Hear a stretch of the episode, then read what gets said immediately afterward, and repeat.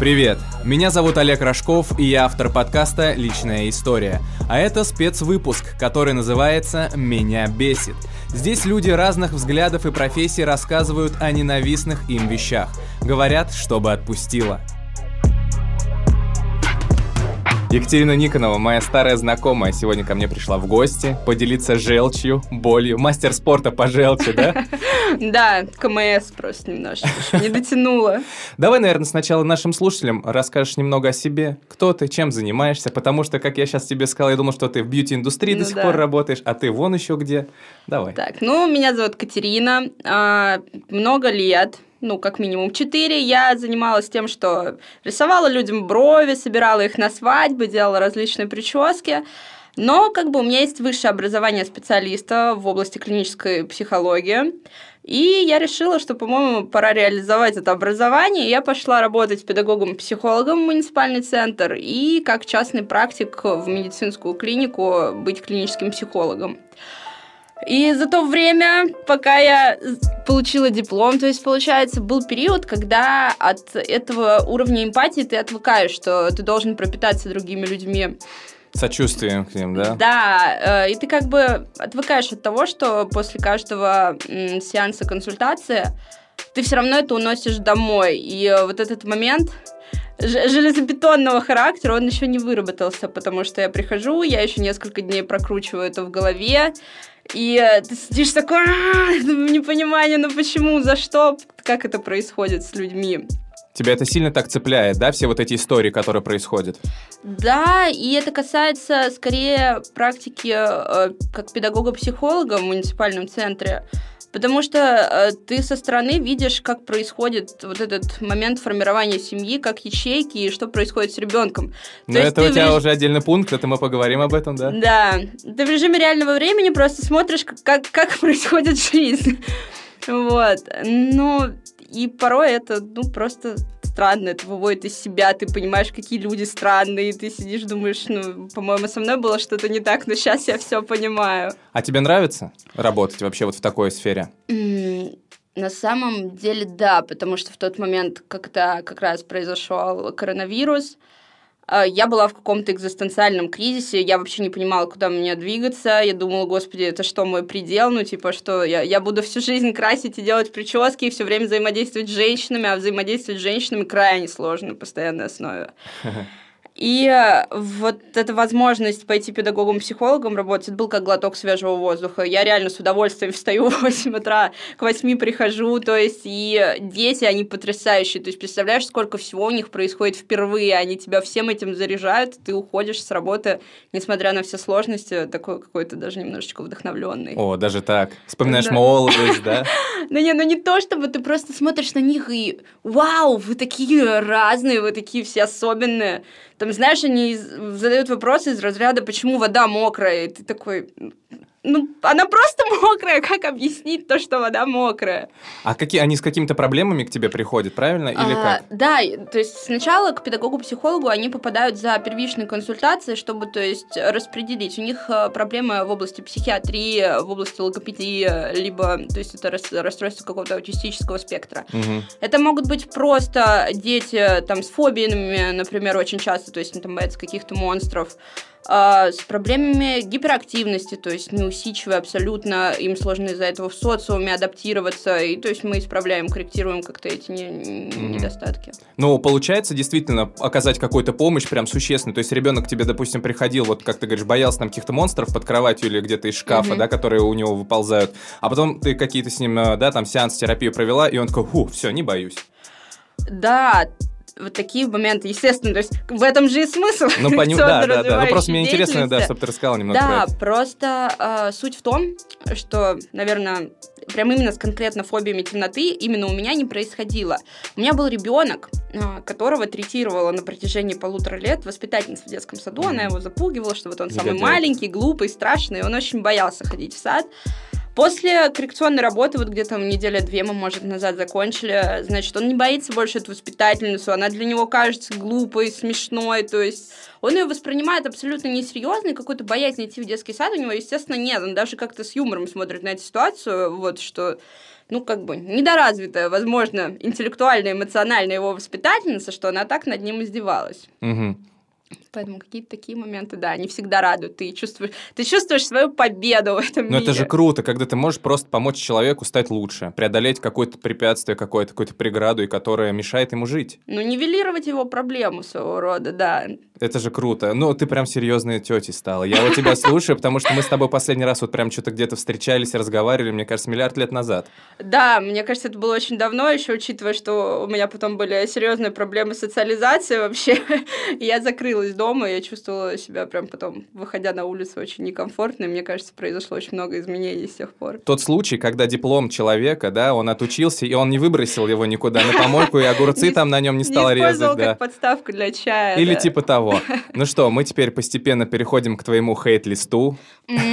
Когда ты его написала, я прям почувствовал эмоциональный заряд вот тех слов, тех смыслов, которые ты туда вложила. Я подумал, ну Катя придет, будет, наверное, сжечь просто, просто Я сжечь. просто вышла с судебного заседания с работы в тот момент, и это прям был эпик вот этого всего гнева и ненависти, который шел из меня, да.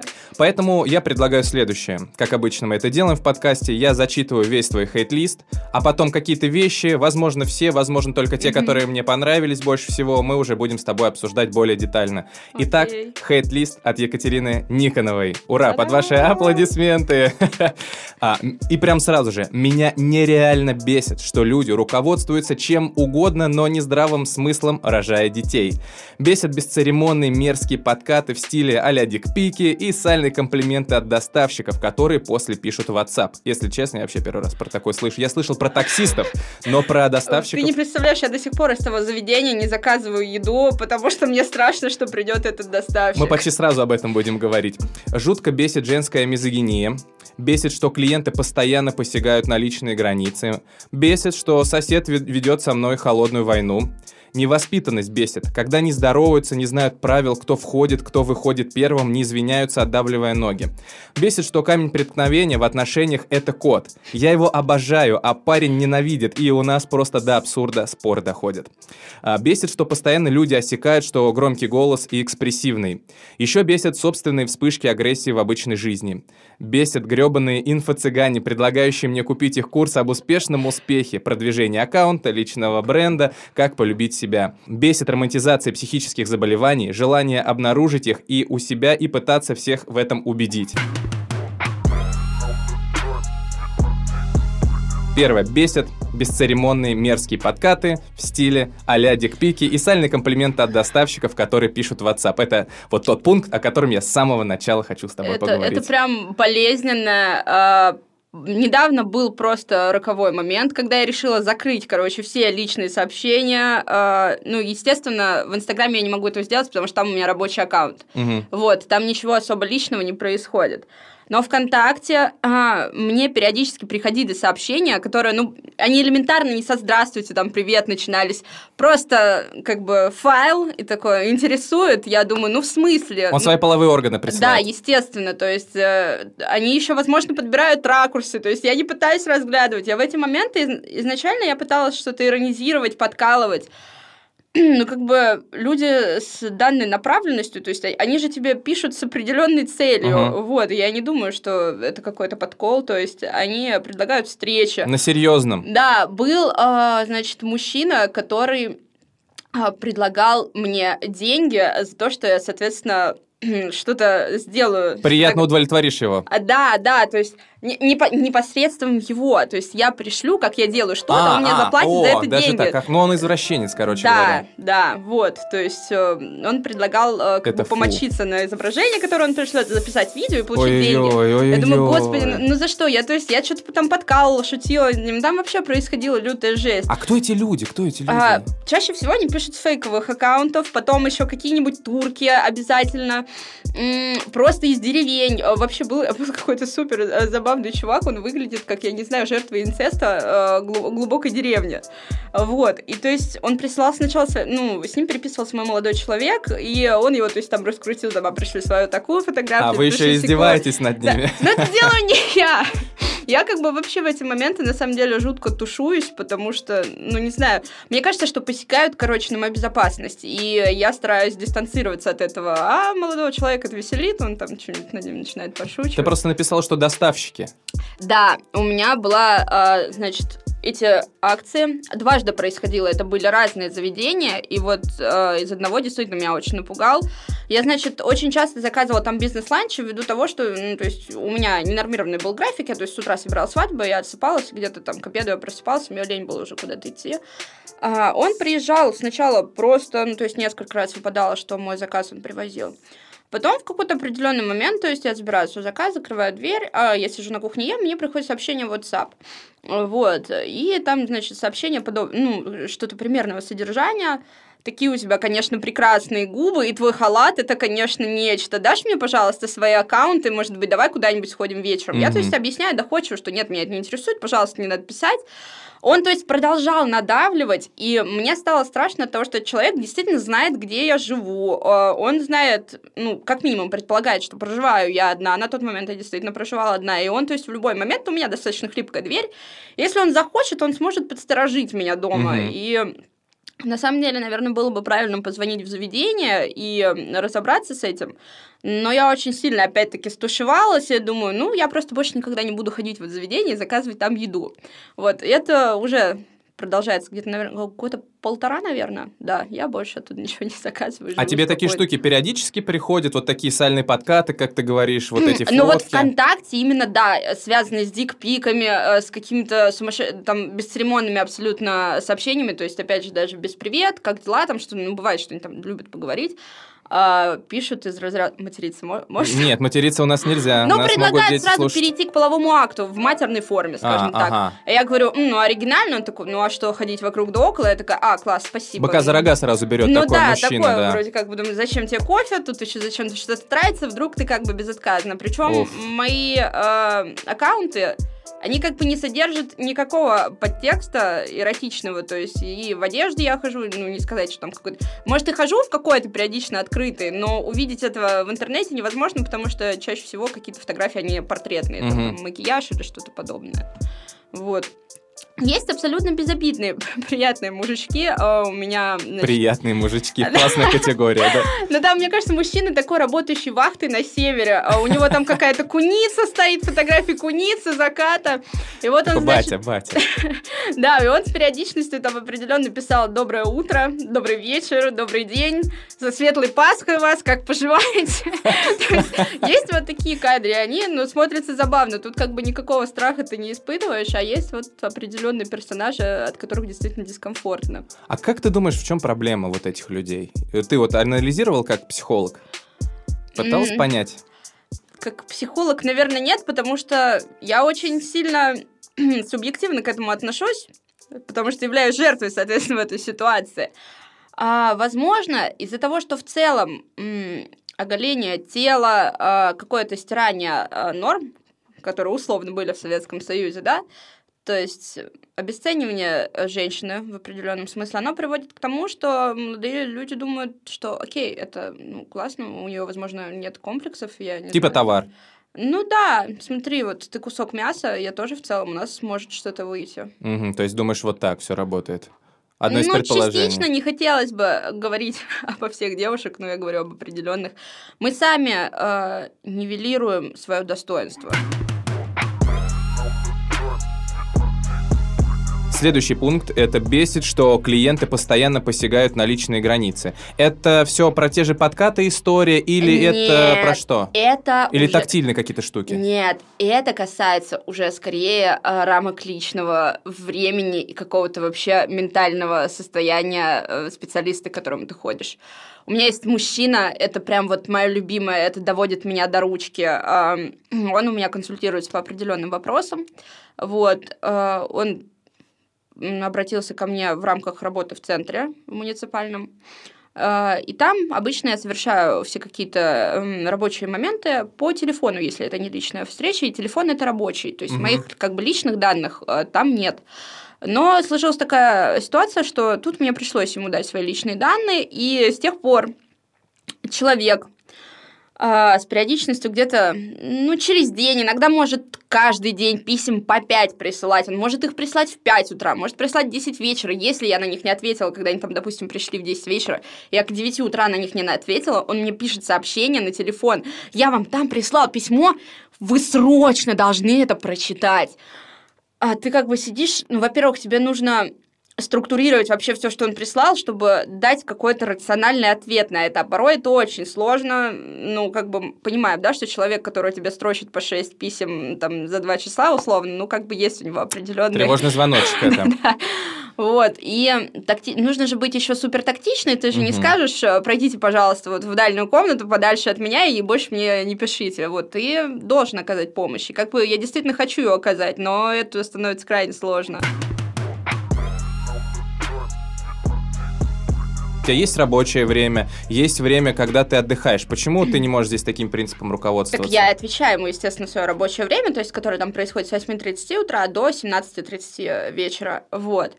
Но, соответственно, я же вижу, что эти сообщения приходят. Я такая, да господи, ну неужели, ну ты же знаешь, в какое время я работаю, в какое нет. И ну, все равно упорно продолжаешь продавливать свое. И это уже своего рода эмоциональное насилие, манипуляция. То есть над человеком все, у всех есть проблемы. Мы все прекрасно понимаем, раз ты, раз ты пришел и обратился с ней, то тебе нужна помощь но ты не один. Это вопрос, да. то есть, эгоизма. Таких, как ты, у меня, возможно, много. И других, которым тоже нужна помощь. Но его проблема, скорее всего, она важнее, чем у остальных. Да. Причем э, из-за того, насколько сильно эмоционально человек встревожен, он может повторять одно и то же. То есть у него, значит, э, как я поняла, единственное, он не трогал меня в майские праздники. То есть действительно с 1 мая по 10 не было ни одного сообщения, но 11 в 6 утра. Ох ты. И у него, значит, э, были, наверное, заметки или документ в Word, он там его дополнял все дни, по которым он Кайф. хотел мне написать. У него были сноски, он их прям прислал таким здоровенным лонгридом. Подготовился, подготовился. Да, и у меня, то есть, ушло часа три, наверное, действительно на ответ по, по всем пунктам, которые он прислал прислал. Это же эмоционально очень сложно вывозить такие вот э, встречи, такие разговоры, учитывая то, что это действительно не один человек. У тебя бывает вот с такими, да, проблемами, обращается к тебе? Естественно, периодически еще в рамки моей рабочей деятельности входит выезд на судебные и следственные заседания. Mm-hmm. Вот. Не знаю, может быть, в каких-то моментах я очень эмоционально лобильна, и мне это просто перенести. Да, в тот момент, когда я что-то слышу в первый раз, а, когда у меня происходит генерирование ответов, рекомендаций каких-то, именно в этот момент я волнуюсь. Мне действительно больно, там, тревожно. Иногда, сидя в Следственном комитете, очень хочется заплакать, потому что страшно от того, что вообще происходит. А потом как-то, не знаю, ну еще, может быть, день ты ходишь, может быть, полдня, а потом такое утром встала, там уже новые проблемы. Тебе некогда а... думать о том, что было вчера. Ты сидишь, занимаешься тем, что уже нужно сегодня сделать. Да, наверное, в какой-то момент ты все-таки обрастешь вот этой броней и не будешь воспринимать все это так близко к сердцу. Ну, я думаю, да, и я уже более-менее близка к этому. Адаптировалась, да? Да.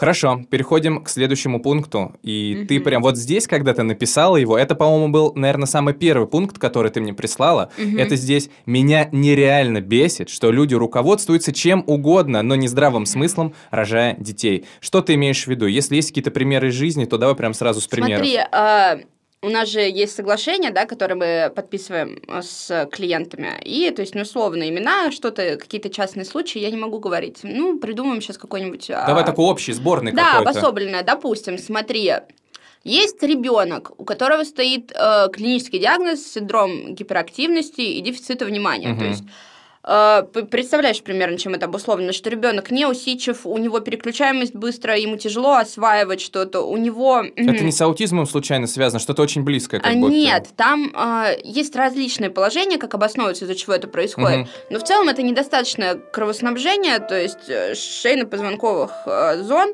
вот, и у ребенка отсутствует определенная концентрация внимания, и его... Э, фактический возраст э, немного разнится с его психологическим. То есть угу. он, ну, это чаще всего становится очень заметно к, к моменту того, что им нужно идти в школу. То есть он не может спокойно сидеть за партой, он без спроса хватает там стерки, ручки детей, он с ними дерется, дети с ним не очень контактируют, вот, повышенная агрессивность возникает. И, допустим, вот есть семья, в семье есть такой ребенок, да, и казалось бы, нужно плотно заняться его подготовкой к школе, вообще как-то с его здоровьем, ну, то есть, потому что с этим работать можно. Угу. Да, это требует постоянного внимания, дисциплины со всех сторон, то есть, соответственно, семьи. Это же лечение наверняка. А, да, и то есть, а в этот момент они такие, о, сейчас бы родить второго, мне первому идти в класс, у него проблемы, я на седьмом месяце беременности, у меня там, допустим, э, отечность, я не могу ничего делать с собой, я в целом лежу на диване. Естественно, я постоянно ору на ребенка, ребенок еще сильнее нервничает, потому что ну, он не виноват в том, что с ним сейчас происходит. Угу. Э, очень часто происходят какие-то манипуляции родителями э, в различных то есть, вопросах. Очень часто я слышу, э, когда они пытаются их успокоить, они, во-первых, ну, я не родитель, да, возможно, и мне не понять, но они все начинают орать. Ребенок очень тяжело воспринимает крик. Для него это сразу переход в зону это стресс. защиты, да, ну как бы, ну никому неприятно, когда на него орут. Конечно. Они становятся в некоторые, в некоторый ступор, и потом начинаются очень серьезные манипуляции, которые приводят к огромным психологическим проблемам. Например, если ты сейчас не прекратишь что-то делать, я тебя не буду любить. О, даже так говорят? Ну, это очень страшно. Это вот у меня было несколько таких родителей, и это происходит в коридоре центра, то есть у нас еще двери соседние рядом, и они это кричат так громко. И я, я стою, думаю, ну, неужели? Ну, в смысле, я действительно, я отвожу в сторону, там, объясняю, что так делать нельзя. Но нет никаких гарантий, что этот родитель дома не проделает все то же самое. Вот. Ты как-то пытаешься объяснять этим родителям все-таки более подробно, как ты их на отдельный Конечно. разговор приглашать и говорить, ну слушайте, у вас у ребенка действительно есть какая-то проблема. И вот так Нельзя. А, конечно, понимаешь, э, но все, что я говорю, это носит рекомендательный характер. Это не, за, не заверенная документация, это не принуждение к каким-то действиям. То есть я им могу это все это разжевать, объяснить. Но гарантии того, что они действительно как-то исправятся, ну нет, ну мы же прекрасно знаем, что научи там дурака Богу молиться, он лоб расшибет. Ну как бы они, если уже используют эту манипуляцию, то есть они чаще всего ее и оставляют в своей жизни. Да, там кто-то, кто действительно обеспокоен состоянием ребенка, вот. Я как бы не обесцениваю, что другие не, беспо- не обеспокоены, но они просто эмоционально еще не очень доросли до той стадии угу. понимания. Вот. Кому нужно, они все это усваивают, они впитывают как губка, а, тем более потом, если у них возникают вопросы какого-то другого спектра, они также записываются на, кон- на консультацию, уже работаем мы с другим вопросом. Иногда это действенно помогает, а порой не очень. Но такие больше токсичные все-таки отношения ты наблюдаешь. Э, да, еще это очень часто видно, когда выезжаешь на какие-нибудь судебные заседания. Допустим, я там ехала на свое слушание, я шла по коридору, и я видела картину, как женщина, ну, достаточно молодая, она просто валялась в коленях у мужчины, просила привести ребенка. Видимо, там э, шел процесс либо по определению места жительства, либо по порядку общения. Но мужчина насмехался, проще говоря, над ней, что ну не увидишь ты ребенка, типа, делай, как я скажу, тогда увидишь. Ну, то есть ему ребенок не нужен, ему просто хочется сделать ей побольнее. А то, что происходит вообще с этим ребенком в этот момент, это остается загадкой. То есть, насколько сильно он травмирован, это совершенно другое. Мне кажется, ну, нельзя без определенной подготовки давать людям рожать детей. Ну вот да, я как раз об этом и хотел спросить. Ты пишешь, что они руководствуются чем угодно, но не здравым смыслом. То есть, по идее, как? Этим людям нельзя рожать? Как ты, вот, что ты имеешь в виду? Я не могу кому-то запретить или разрешить Ну, рожать. твое мнение какое? Просто пишешь, они руководствуются чем угодно, не здравым смыслом. То есть, вот что? Как ты видишь решение этой проблемы? Решение проблемы? Ну, мне, кажется, мне кажется, это как с, с отношением у взрослых людей. Нужно принести некоторое количество справок, да, допустим, то есть там от психиатра и от э, уролога, не знаю, венеролога, что все, вы здоровы, mm-hmm. с вами можно заводить отношения. Тут также э, по-любому родители должны под, пройти подготовку родительскую, как есть, например, э, для опекунов, люди, которые берут в опеку, у них, то есть, есть там курсы подготовительные для родителей приемных.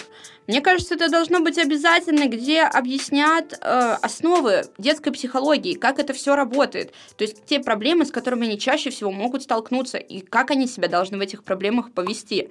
Да, Семейная думаю, психология должна работать. То есть для того, чтобы появлялся ребенок, у вас должны быть э, более-менее уравновешенные отношения с вашим партнером. То есть там будет женщина, мужчина.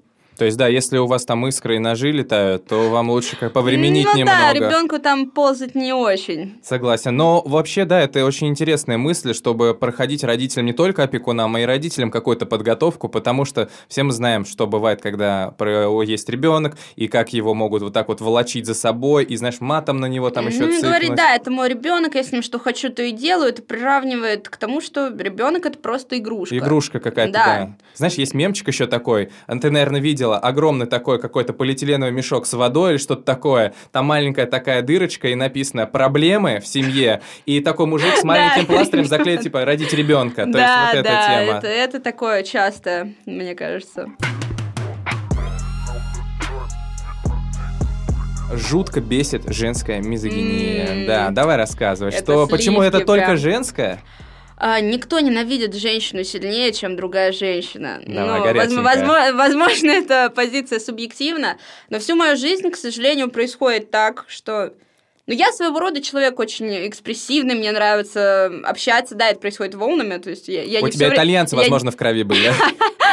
Ой, ну А, не в знаю, роду, вернее, во- в. Возможно, да, от меня что-то укрыли.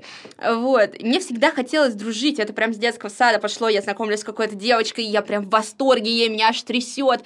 И я потом знакомлюсь с другой девочкой, я знакомлю их вместе, и все классно. Я думаю, господи, мы сейчас будем дружить, как Totally Spies, как зачарованные. Все будет классно. Лунная призма. Да, дай мне силу. Так. Вот. И потом происходит нечто. Эти девочки начинают дружить против меня. И это началось с детского сада, и это было в школе. В универе у меня вообще начались жуткие панические атаки из-за того, что я училась в группе, где был один парень и 16 или 17 девочек, и я впадала в, в реальную истерику, чем ближе я подходила к универу, потому что... Это же он должен был впадать в паническую атаку. Он Не, же один па- парень среди девушек. Парень по итогу женился на нашей старости. У- них все получилось классно. Он просто обуздал эту толпу. Так. А, не знаю, просто понимаешь, когда вы еще в, в периоде пубертата, просто это сейчас стало очень остро из-за того, что у меня есть периодически на консультации подростки, девочки, они сталкиваются с той же проблемой. А, когда, допустим, ей купили какую-то вещь, которую хотели все, а купили ей, и начинают жестко хейтить то, что там, ну, возьмем случай, там купили девочки кроссовки, родители, которых хотели все девочки, вот, и как бы они начали говорить, кроссовки паленые, и сама ты, Маша, не такая, и все очень плохо. Ай-яй-яй. Подростки же такие, Да, да, и она, то есть, она же знает, ну, она же понимает, что они настоящие, то есть она там их, она бегала с этим, тряслась, они вроде как бы всем нравилось, теперь все перестало нравиться, вот, и как бы в ситуации со взрослыми женщинами это работает несколько иначе, ну, ну, не совсем взрослыми, окей, взрослеющими, то есть ни одна женщина, не знаю, не то, не то чтобы не сделает, она три раза подумает, и должна быть действительно свободной эмоционально, чтобы похвалить другую женщину. То есть, допустим, заходишь в комментарии, э, моя любимая в Инстаграме, на какие-нибудь паблики, People Talk, что-нибудь такое, где знаменитости женщины, они там на ковровых дорожках, и все они потрясающие, там, либо где-то они, наоборот, ну, и в реальной жизни засняты папарацци, ты открываешь комментарии. И моя любимая, а, вы посмотрите, вот это она обрюзгла. Ну, топ, конечно, ни о чем. Но а, где женщина выглядит действительно неплохо, ну, прям красиво, у нее лощеная кожа, вся она такая классная, но же звезда, она там классная, возможно, актриса. Нет, чтобы написать что-то приятное. Нужно написать именно что-то отвратное. И это всегда а, превалируют женские комментарии. Мужчины обычно пишут, да, чего там, классная чувиха. Да, да, Ну, скорее всего, так и будет, да. Да, и вот, то есть, В таком-то Вот это- возрасте еще, например, да? во- Вот этот момент стать свободной для того, чтобы адекватно оценивать себя. Ну, это все, естественно, идет от того, что нам что-то не нравится в себе, и Это нам... самоутверждение какое-то Да, нам ещё. нужно оттянуть от себя и написать, ну вот что-то она там вообще не очень. А я-то еще сойду, как бы, да? да, и вроде как бы, ну, выкинул желчь и такой, о, теперь можно и детей пойти понянчить, теперь и настроение есть у них, все. И родить второго. Да, сейчас бы еще и капитал нам там навалит государство, и за школьников денег дадут. Вот мне кажется, это тоже один из, ме- одна из причин, почему они рожают безбожно так сильно. А тебя, ну, с тобой еще это происходит, вот эта женская мизогиния? То есть ты сталкиваешься с ней еще, или это все осталось уже там, в далеком прошлом? А, Сталкиваюсь. Да, ну давай тогда рассказывай, раз Но уж ты здесь. Это происходит, э, причем очень как-то курьезно и случайно. Я хожу, значит, в наушниках. Естественно, мы сейчас все гоняем половину в беспроводных наушниках. а Они очень часто закрыты волосами. И бывают уже моменты, когда они разряжаются, да, но тебе так лень их что-то убирать, ты идешь посреди улицы. Ну вот, значит, рассматриваем такую ситуацию. Значит, стою я на перекрестке, жду, пока загорится светофор. В этих наушниках они сели, стоят рядом две девушки.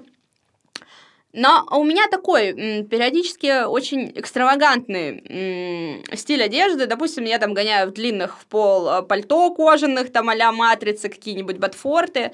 Ну и вот стою я в подобном наряде, стоят эти две девушки такие, ну и начинают, естественно. Но чё не могла пальто еще подлиннее, а лицо видела вообще как будто ей, не знаю, там, не додали какую-то зарплату. Ну, ну, условно говоря, то есть там, естественно, был мат, я Мгм. просто думаю, Мгм, как это заменить. Говорит, и слишком она надменная, а брови ты ее видела вообще, М, еще и с пирсингом, кто сейчас вообще носит пирсинг, типа над А губой. сколько им лет было? Стой. Да Сколько слушай, я лет? не могу угадать их возраст. Например, ну это что, это твои ровесницы, А, или это уже тети Слушай, такие я, старшие, я, знаешь, думаю, взрослые? я думаю, они были младше, просто они сейчас так выглядят прогрессивно. Прогрессивно, да. Да, да, то есть они там... То есть они а, сказали, что ты колхозница, по сути. Нет, Нет? ну не то, что колхозница, а то, что, ну, я странная. А. То есть там есть разница. Они говорили про то, что и пальто классное, ну что-то куда она в нем вообще вышла, то есть, а я иду, я, я иду на работу, мне нужно, у меня там дети ждут. И я это все слушаю, думаю, ну ё-моё, ну ладно. Хотя, знаешь, наверное, не колхозницей, а скорее а, панкухой такая. ну, типа, Ну, панк сейчас уже в моде, наоборот. У них совсем другой панк. Не тот, что был у нас, да? Это это не сектор газа и не король и шут, ведьма и осел. Это совсем другая история. э, камнем по голове, да, это я согласен. А ты никогда не стоял по другую сторону баррикад? Осуждая сама женщин, Да. Был, не была ли ты пушером вот той э, женской мизогинии? Слушай, но если вспомнить меня лет в 16-17, как раз из-за того, что была крайне озлоблена на других девушек, за то, ну, как-то, ну, не нравилась я им, да, то есть с мальчишками у меня всегда было классно, я дружила из-за этого с парнями, и, естественно, я чаще всего была там одна из немногих девочек, которые тусуются в компании, и другие девочки, которым нравились парни именно как перспектива отношений, они находили во мне причину, то есть им объединялись, этот коллектив сплочался для того... Да, да. Ну и, естественно, я не из робкого десятка, язык у меня был крайне острый, и мне не нужно в целом причины для того, чтобы ударить человеку по больному. Во-первых, у меня есть определенные аналитические способности в том, чтобы понять, где человеку неприятно. И если я это спос... ну, если я нашла эту точку, я добью. Ну, то есть, ну, ты тронула меня первой, к сожалению. Ну, естественно, с возрастом это ушло, я поняла, что это бесполезно. Ну, не то чтобы бесполезно, это больно. Это рождает психотравмы, глубокие психологические проблемы. И вокруг вот становится все больше таких вот женщин, которые с детьми, и это все И закольцовывается. она, да, и она такая отвратительный топик, и рожа вообще не очень. Да, поэтому пойду еще пять детей рожу и буду говорить им, что я их не буду любить, если они не будут есть суп. Да, и потом я ей скажу о том, что женщина это вообще зло, и она тоже будет так думать о женщинах, и потом они группой забьют какую-то девочку, потому что она выглядит не так, как нравится коллективу этих девочек. Это да, это яма. Очень-очень-очень печально это звучит. Но нет, именно вот напрямую ты сейчас так сталкиваешься с этим, или уже все, это уже ушло? Я, То, чтобы дум- прям вот лицо в лицо тебе это говорили. я думаю, это ушло, потому что а, в целом это носит всегда характер э, говорения за спиной. Ну, девочки мастера спорта по, по сплетням. То есть у сплетен еще есть вот эта граница того, когда это причиняет боль людям, и когда ты с подружкой просто перекинулся каким-нибудь сообщением в директ, вы поржали и успокоились. Мгм. Вот, напрямую уже нет, да и я не настолько социально активна, чтобы с этим сталкиваться, потому что, вы, я, я бываю на, на своих работах, И хожу всё. в кино и дома, да. Хикан. Я ограничила вероятность получения каких-то дискомфортных ситуаций. Очень мудро. Мы сейчас переходим к такому пункту, где как раз на твою личную территорию именно дома, как я понимаю, какие-то там, да, происходят поползновения. И это пункт, где бесит сосед, да, ведущий со мной холодную войну. Вот э, давай сначала дадим определение. Соседская холодная война. Как она выглядит и что это вообще значит? А, так, ну, у меня есть э, такой Ну, уже, наверное, по годам фактическим пенсионер, мужчина, у него есть жена. А, когда я въехала в дом, в котором я живу уже несколько лет, все было вроде бы ничего. Потом начали происходить ситуации из разряда, допустим, у меня там коврик, да, лежит под дверью, он постоянно, то есть, был перевернут, на него была пыль стряхнута, ну, то есть, я вижу, что их коврик чистый, а на мой они все натрясли. Вот, э, допустим, у нас э, подъезд и этажи делятся на крылья дома. То есть угу. у нас не два, у нас один подъезд, но два крыла дома. Угу. Допустим, я захожу в свое крыло, и я живу в самом конце. То есть там света нет, он темный. У нас должен гореть светильник на все крыло, то есть освещать как следует. И этот мужчина каждое утро проходит и выключает этот свет. Я выхожу следом из дома, я включаю этот свет, и он знает, что ну, я ничего не увижу, выходя из своего дома. И я уже готовлюсь морально, что сейчас выйду, там будет темнота. И он это продолжает делать из раза в раз он никогда не здоровается, а если и здоровается, то у него всегда такое прищуренное, недовольное лицо. Я попробовала действовать другим способом. Я решила такая, подойдем со стороны позитивизма. Обезоружим их своим весельем.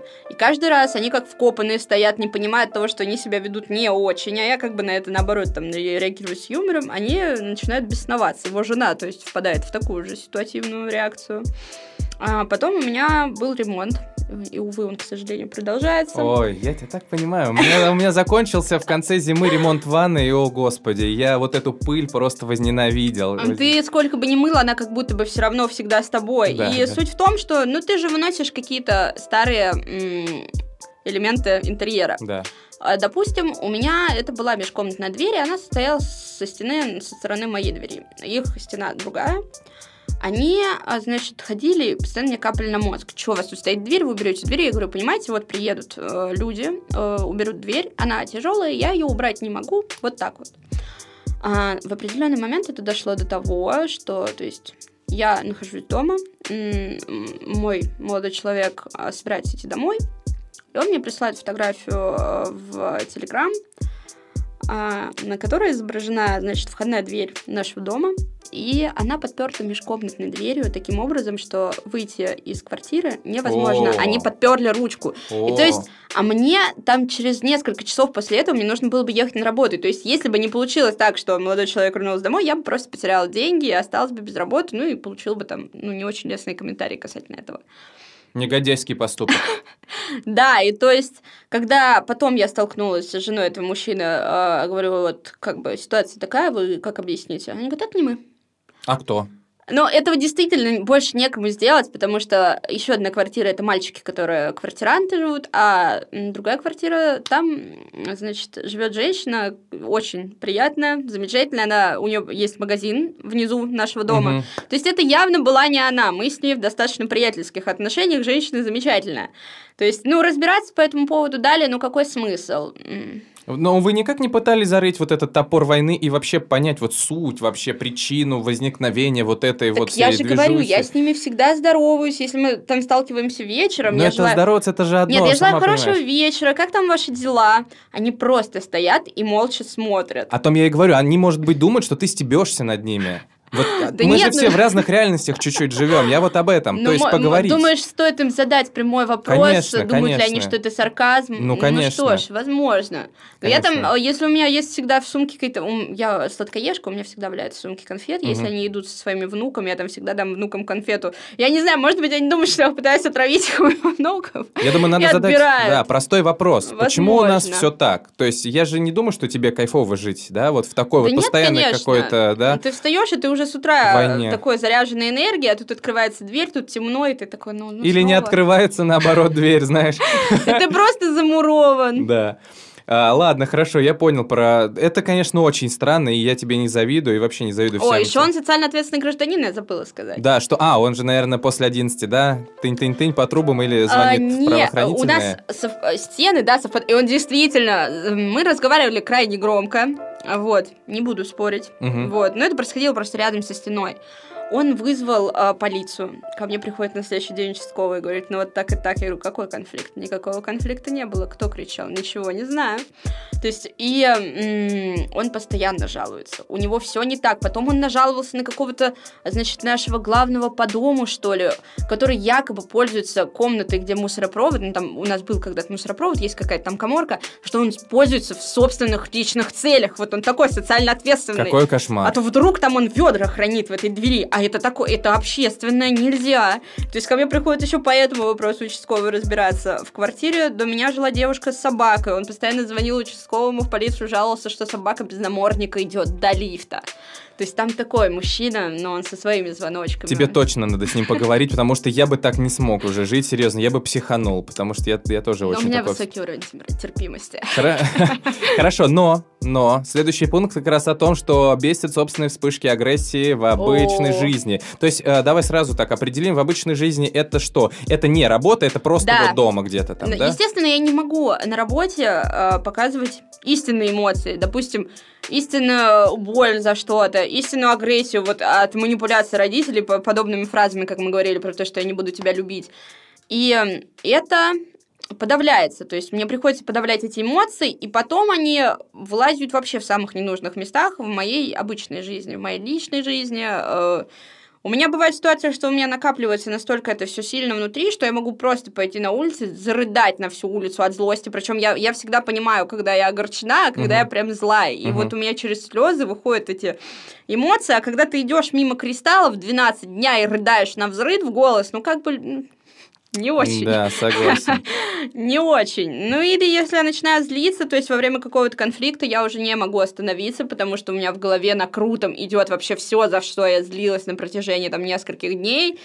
И там чисто как в лучших традициях бразильских сериалов. Мои, мои восклицания, крики, причастные обороты, это просто лучше. А ты как-то работаешь вообще над этим? Да. Ты ходишь а, к психологу? я хожу, да, к психологу периодически. И еще у меня есть э, способ такой своеобразной музыкотерапии. Ну, у меня, значит, всегда есть три трека, под которые я просто танцую и ору. Причем я их включаю очень громко, это помогает снять напряжение. Это, значит, трек Дельфина «Я люблю людей». Мгм. Это про... Вот это лучше, всем советую. Прям на полную включайте, начинайте танцевать, орать, прям становится хорошо. Потом э, трек «Дилер» у Дельфина и у кирпичей торчи. Вот, мне кажется, они, так- они да, такие агрессивные, да, они, они агрессивные, они помогают как-то выплеснуть вот это все. И вроде как идешь, потом все, танцуешь, улыбаешься соседям. Полегче становится, да. Тоже, как мы прямо, у нас все один, да, подвязывается по другой Мгм. пункт. Это бесит романтизация психических заболеваний, желание обнаружить их у себя и пытаться всех в этом убедить. Я просто сейчас сразу тоже такой небольшой пример скажу. Так. Я видел несколько, где-то я в Инстаграме это видел, или, может, ВКонтакте, ну, скорее всего, в Инстаграме, каких-то девочек, э, ну, Мгм. они прям, да, видно, что они младше меня, и они такие, о боже, я только что пережила паническую атаку. То есть вот это, да. М, Я, понимаешь, я вот, ну, я пережил несколько панических атак, и, пос- и не перв- то, чем хочется делиться. это, во-первых, не очень хочется этим делиться, во-вторых, ты думаешь, что вот-вот ты сейчас, ну, просто умрешь, да, вот у меня вот такое вот было, и, Да. ну, последнее, о чем ты думаешь, это чтобы сейчас зайти в Инстаграм и рассказать. Хочется, да, поделиться да, да, вот, ну, что ты вот об этом? А, я скорее даже о более серьезных клинических диагнозах, допустим, э, будем брать. Мне не нравится, когда люди говорят, у меня депрессия, я там была в депрессии. У тебя было похмелье, ты два дня просто смотрела, я не знаю, сериал «Сплетница», все окей, у тебя просто абстиненция. Я не знаю, тебя бросил парень, я в депрессии. Да, Депрессия это, серьезный клинический диагноз, который может пробыть с тобой всю жизнь, и он сводит тебя в могилу. Это, во-первых, обесценивает переживания а, людей, которые страдают данным диагнозом, и а, способы лечения специалистов, которые занимаются этой проблемой. Дальше, мое любимое, это а, биполярное расстройство. А, Как же это модно сейчас. да, мне кажется, это Господи. стало модно э, в году 17 когда об этом, э, я не помню, по-моему, был какой-то трек Оксимирона, с которого все пошло, и там Мгм. как-то все понеслось. Тогда он какой-то там, причем коротенький, после Да. проигрыша гнойным. Ну да, не суть. Да, и вот суть в том, что это э, в абсолют как-то прошло, произошло в эти несколько лет, что каждый считает у себя, не знаю, мне кажется, обязательной программой выявить, сказать, говоришь, ну а ты как-то с этой проблемой работал, что ты сходил к психиатру, ты, значит, провел исследование, там, и электроэнцефалограмму, то есть там, что тебе сказал специалист. Нет, я просто это знаю. Это не, я, невозможно просто это знать. Во-первых, люди, у которых есть данный диагноз, им очень часто ошибочно изначально ставят депрессию, потому что э, цикличность мании и депрессии м, превалируют в сторону депрессии. Эти люди большую часть времени находятся в подобном состоянии. И выявить, и действительно диагностировать, и лечить правильно это сложно. Это опять же обесценивает э, то, какой сложный путь проходят данные люди. Плюс э, я недавно, ну как недавно, год назад на э, Кинопоиске посмотрела сериал, отличный сериал, в лучших традициях каких-то забавных британских. Называется он «Голяк». Там играет да. актер, который играет в «Отбросы». Гиллиган. Да, мне очень нравится этот актер. Возможно, я субъективно. Его персонаж, ну, в сериале «Голяк». Это парень, страдающий биполярным угу. расстройством как раз. Он же ходит там к психологу, к странному очень. Психолог является зависимым торчком, который любит трогать женщин за колени. А, суть в том, что нам весьма не тонко э, намекают к тому, чтобы нам импонировал этот персонаж. Конечно, и чтобы вот. мы делали так же, как и он. И, Ходили де- и девочкам э, в связи общения то есть с другими женщинами, ну, очень нравится этот персонаж. А это как бы вот антипод того, как должен выглядеть партнер. И, э, ну, здоровый взгляд должен прекрасно понимать, что отношения с подобным человеком это очень сложно, это не весело. Но это же бэтбой, понимаешь, это же романтизация бэтбоя. Это уже не бэтбой. Одно дело, когда он в 17 лет ходил, тегал э, на билбордах, и типа, и такой, блейзер, да. я классный парень, М-м, а еще играю на гитаре и катаюсь на скейте, мой самый сложный трюк у меня впереди. Очень такой образный, яркий. Ну, как бы, это подавляющее большинство эм, людей из моей старой жизни какого-то подростка, вот это каждый второй парень. А когда вы вырастаете, ну, это становится очень грустно. И романтизация данных образов, она ненормальна. То есть, допустим, будем брать даже какие-то старые сериалы в «Блудливую Калифорнию», mm-hmm. допустим, Хэнк вот Муди, отношения да. Хэнка Муди и его жены, это вообще очень больно. С самого начала до самого конца, но они романтизированы. Да. Они же почему-то все время их сталкивают. Это больно, они такие, Любовь через страдания, господи, мне так это нравится. И у них еще ребенок между ними да. находится. И мне кажется, мой Вася это вот точно моя судьба. Мы друг друга ненавидим и любим, и м-м, никуда нельзя уходить, надо остаться.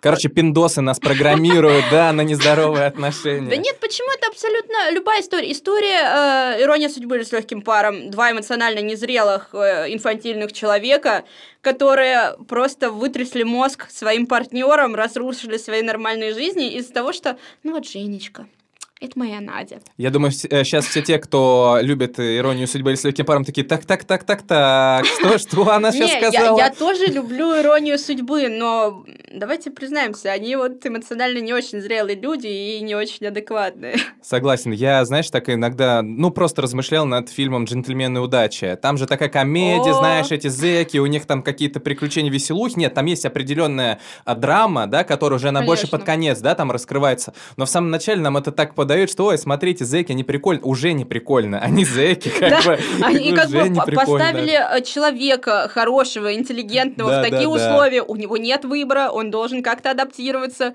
Это же другой социальный, ну, другое социальное общество. Да, вот этот конструкт, как он адаптировался, как он потом к ним пропитался, то есть ну да, это здорово, когда тебе объясняют, что, ну, присмотрись по сторонам, возможно, плохие люди, они не такие плохие, то есть будь внимателен вообще в целом к другим. Но в целом история того, что они уже зэки, человек с подавленной волей, ты не можешь сделать иначе, ты должен сделать так. Да, не очень хорошо. В финале нашего разговора я тебя попрошу назвать три совета, которые Кате Никоновой помогают справиться со стрессом. Вот один я уже услышал. Да, в... трек «Дельфина. Я люблю людей». Да, послушать что-то такое, агрессивную музыку. Давай тогда два назовешь каких-то э, способа, которые тебе помогают, и, возможно, они помогут нашим слушателям. Наверное, значит, это Одно простое упражнение для снятия стресса. Я вот, то есть, очень часто советую людям с паническими атаками, которые ко мне приходят, это дыхание животом. То есть ты делаешь глубокий вдох носом и выдыхаешь ртом, максимально надувая живот. Вот, и ты проделаешь этот цикл там в протяжении минут двух-трех. Вот как-то твоя тревога внутри и злость, агрессия, они как-то сходят на нет, потому что ты сконцентрирован на дыхании, именно на дыхании животом. То есть а, Третье, не знаю. Ну что ты делаешь? Я как, я как человек не очень хорошо справляющийся с агрессией и тревогой. Честно да. сказать, поплакать. Поплакать? Мне прям реально помогает. Мне становится проще. Спектр эмоций накопленных, он выходит. Если не получается плакать, просто орать, кстати. Вот. В подушку или просто? Если честно, то не обязательно. Неважно, во что ты будешь орать. Или в кого, да. А, можно вообще приехать в лес, встать между трех сосен и орать. У кого нет возможности доехать в лес, можно просто открыть окно. Ну, вот, вот этот вот крик в неизвестность, он помогает как-то избавиться. А мужчинам можно плакать в 21 году? Я думаю, да, почему нет? Отлично, на этой мудрой мысли мы завершаем нашу встречу. Спасибо, что пришла, я был рад тебя видеть. Я тоже очень рад была Класс, встрече. спасибо. Если и ты хочешь прийти и рассказать, что бесит тебя, хочешь выговориться, чтобы стало легче, пиши в личные сообщения нашей группы ВКонтакте с пометкой «Расскажу, что бесит».